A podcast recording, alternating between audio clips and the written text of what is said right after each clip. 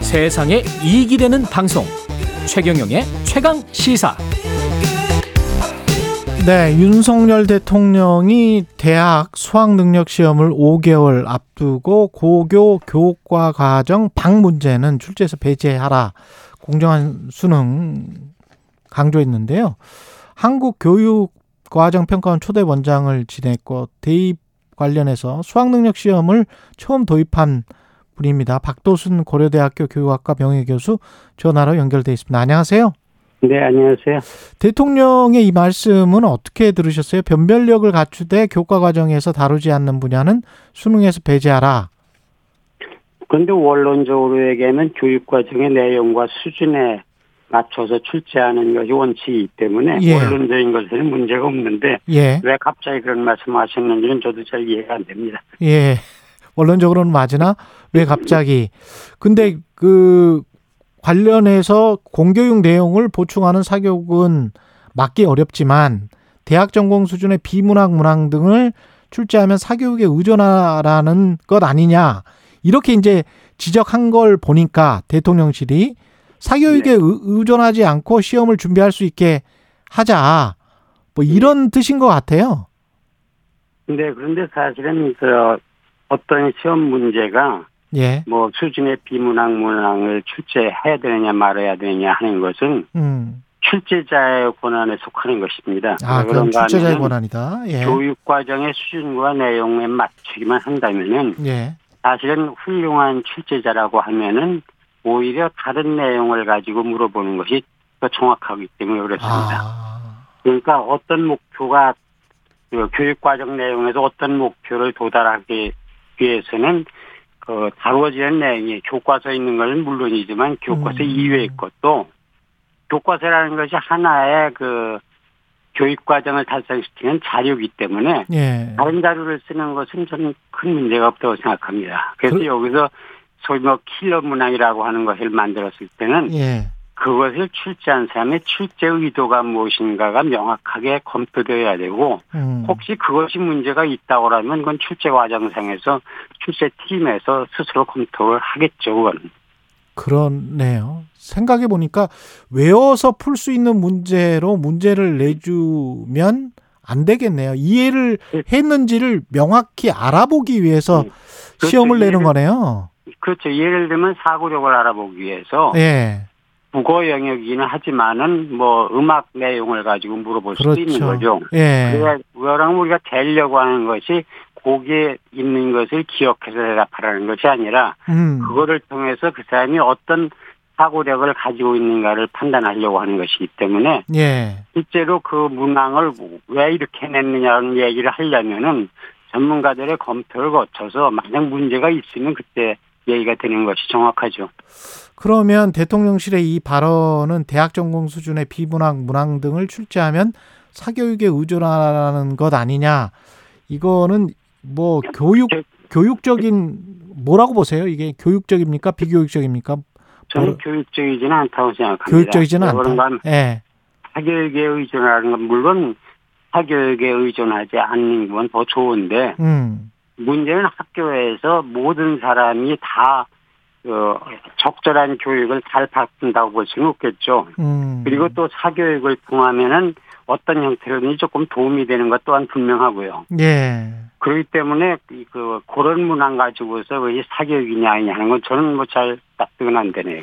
이게 교육 개혁이 핵심이라고 본다면 교육 개혁 그말 자체가 뭐 워낙 추상적이기 때문에 본질은 뭡니까 이게 이 문제의 본질은 단지 제가 수- 보기에 예. 사교육 문제는 예. 이런 그 시험이나 이런 간단하게 이런 방식 가지고 해결이 안 되고 음. 사교육은 근본적으로는 경쟁 상황에서는 언제나 생기기 마련이죠. 음. 우리가 어떤 방법을 쓰든지 그건 생깁니다. 그러니까 예. 사회 체제 전체 변화가 선행되지 않으면은 예. 사교육 문제를 뭐 간단하게 시험이나 이런 걸 가지고 해결할 수도 없고 예. 특히 이 수능을 뭐 바꾸면 사교육이 안 생긴다는 것도 그건 그 말이 안 됩니다. 예. 이런 걸 경쟁 상태로 상황으로 쓰고 있기 때문에 음. 경쟁에서 조금 이기기 위해서는 조- 조금이라도 어떤 종류의 시험이든지 조금이라도 더 그 사교육을 받으면은 더 집중해서 하면은 효과가 있는 건 사실이거든요. 예. 그렇기 때문에 그걸 뭐 안 된다고 얘기할 수는 없죠.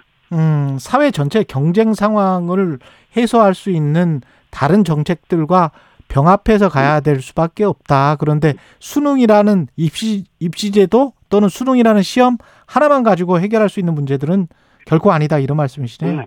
그렇죠. 예를- 그리고 특히 수능에 대해서 논의를 할 적에는 예. 입시 전반에 관해서 다 수능이 어떤 위치를 차지하고 뭘 하는데 쓰는 거냐를 가지고 봐야지 예. 수능만 딱 꼬집 끄집어내갖고 그것이 입시 전체라고 생각하면 좀 곤란해지는 거 아닌가 싶습니다.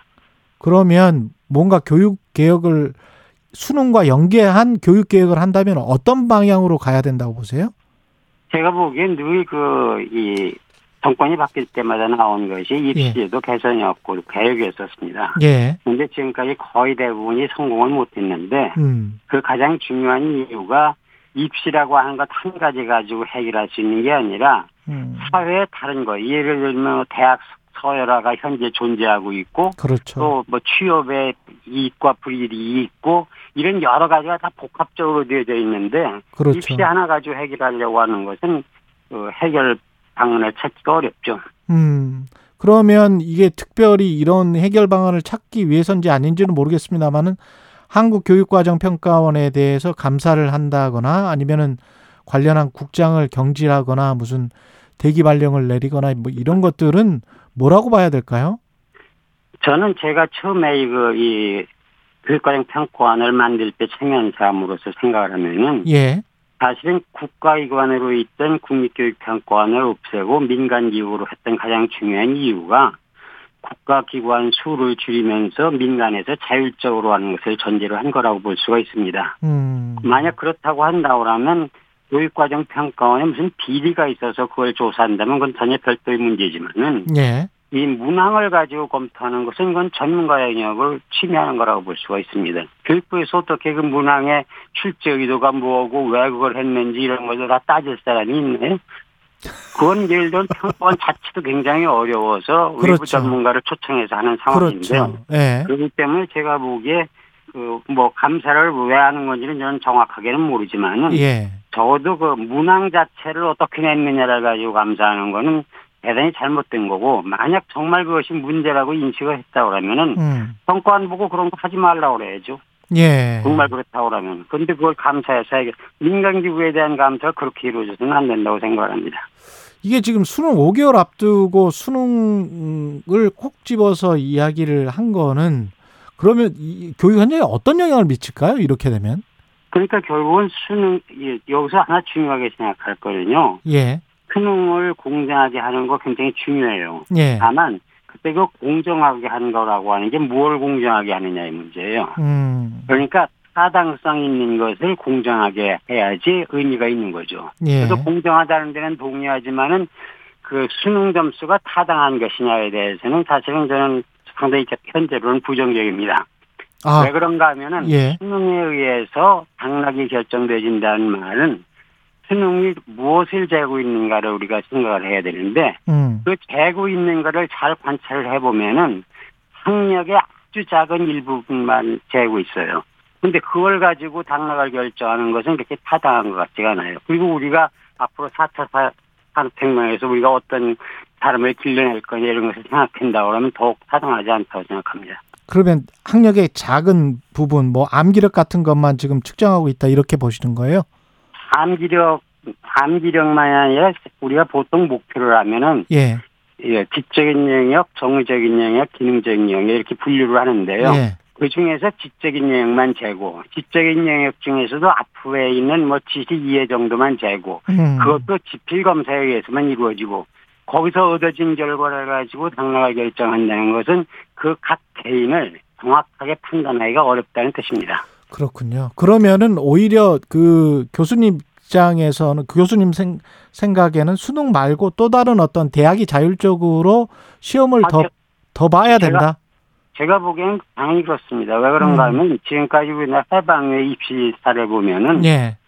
문제가 생기면 늘 국가가 관여를 했습니다. 아. 그리고서 그또 해결을 어떻게 하는가 하면 문제가 된 부분을 없애버리거나 예. 그런 식으로 해결을 해왔어요. 지금까지 뭐 한 70년 가까운 그 우리 역사를 보면은 예. 그리고 모든 방법은 다 동원을 해봤습니다. 예. 근데 제일 중요한 건요. 대학에서 어떤 학생을 가르칠 건가는 가르칠 때서 선정을 하고 음. 또 대학은 이렇게 들어오는 사람을 우수한 사람을 뽑는 게 중요한 게 아니라 예. 어떤 그 각 개인의 소질을 가지고 있는 것을 뽑아서 음. 좋은 대학이라고 하는 것은 프로그램을 잘 만들어서 그거를 그 향상시켜 주는 것이 핵심이지 예. 좋은 사람을 뽑아간다고 하는 것을 초- 초점을 맞춘 건 안 되고 또 하나는 대학에 대해서 자율적으로 줘야 되는 의미는 대학에서 자율로 하고 왜 이 문제를 꼭 국가가 맡아갖고 국가가 요구도 먹고 그럽니까? 문제가 되면 대학이 문제가 되는 거죠. 그러면 기, 그래서 예. 제가 보기에 대학을 대학의 자율로 하고 예. 다만 국가가 해주는 것은 대학에서 자기들이 여러 가지 이유 때문에 하기가 어려운 것 예. 이거를 도와주는 것은 동의합니다. 그렇지만 그거를 아예 맡아서 한다든가 네. 국가와에 거의 해당되는 데서 다 해줘서 하는 것 음. 그런 점에서 수능 하나로 뽑는 거는 적절하지가 않다 그렇게 음, 생각합니다. 수능 하나 뽑는 거는 적절하지가 않다.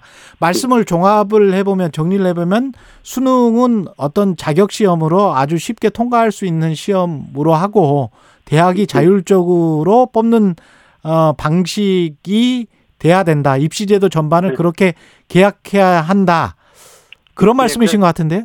예, 원래 처음에 도입을 할 적에도 예. 거의 자격시험 형태로 했고 자격시험이기 아. 때문에 몇 번 시험을 봐도 괜찮다는 뜻입니다.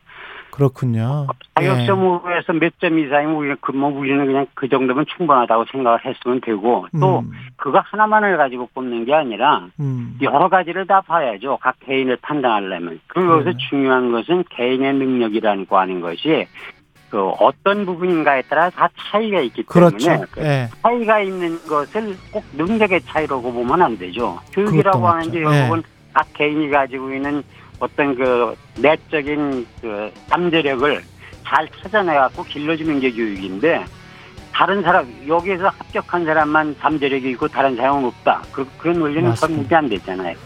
그리고 또 예. 하나 중요한 거는 현재도 교수님 지금 시간이 다 돼서 예. 죄송합니다. 예, 예. 여기까지 듣겠습니다. 박도순 고려대학교 교육학과 명예 교수였습니다. 고맙습니다.